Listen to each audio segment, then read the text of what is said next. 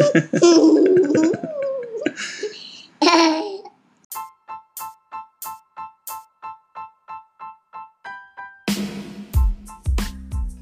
this is Scott Todnem, and you're listening to the Life is the Future podcast, a podcast for health education, middle school, and life in general.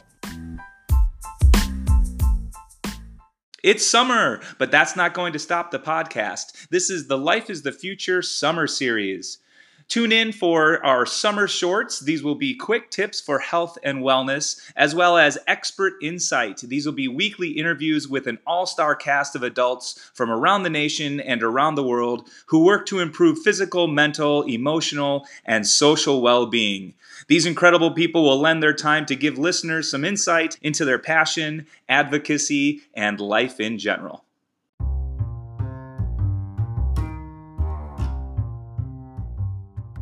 Here's the next installment of the Summer Shorts podcasts. These are podcast episodes meant to be a super fast listen with quick tips for health and wellness.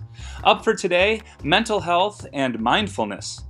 Being mindful means living in the present with an awareness of your surroundings, your emotions, and your responses in an accepting, non judgmental manner. Here are three ways to stay mindful this summer. Tip number one pause for a minute. If you have the time and you aren't rushing out the door in the morning, right upon waking up, stop the urge to reach for your phone. Instead, just for a minute, every single day, lay there on your pillow, eyes either closed or open, simply breathing, and here's the key identifying your current feelings. Can you give your emotion an adjective or two? Are you calm, worried, excited, fearful? How did you just wake up? And is that an emotion you want to remain for the rest of the day? Then, and especially to keep from falling back asleep, think specifically about how much rest you just got. Was it enough? Can you do better the next night? And did that play into the emotion that you just named?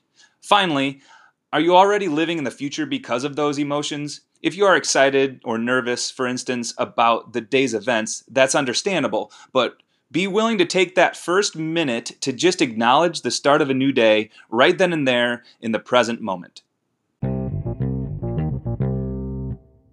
That brings us to tip number two drop self judgment. Whether it's each morning or throughout the day, allow yourself to experience whatever human emotion you are experiencing. However, and here's the catch identify that feeling without judging yourself. If you are sad, you're allowed to be sad in life. If you are nervous, you're allowed to be nervous. If you're ecstatic, that's allowed too. Without self judgment, try to recognize what's happening in the moment. Self judgment, on the other hand, compounds things. It is getting mad for being mad, it's getting sad for being sad, or it's even becoming overwhelmed or anxious because of happy or great news. Acceptance in this regard is acceptance of yourself and your current emotions. This leads us right into tip number three respond after reacting.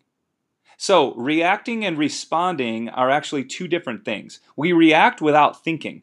This is a natural human instinct, and in a lot of ways, it's protective or it's helpful. Responding occurs after actively thinking. Reactions are immediate, the first few seconds to minutes after any life event. Responses, on the other hand, take a little time. So, is your current emotion one that could negatively affect your social health? Is it a thought that might impact your self respect?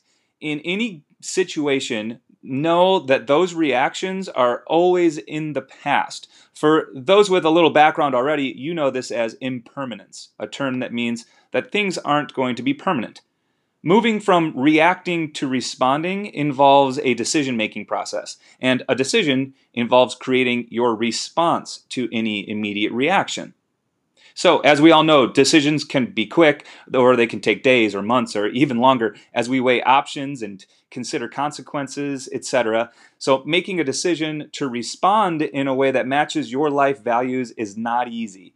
Don't let it sound, don't let this sound like it is easy. However, the great part here is that being mindful doesn't take a new human skill. Our brains already possess the ability to process our own emotions, and when you draw attention to them, that's being mindful. So, do you want that emotion to continue? there's that response piece to mindfulness.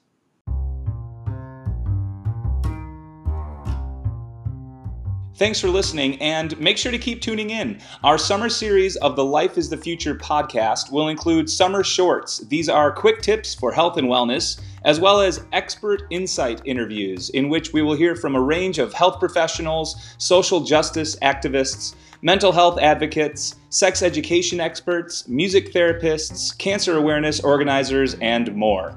This transition between school years will not go to waste. As always, thanks for listening.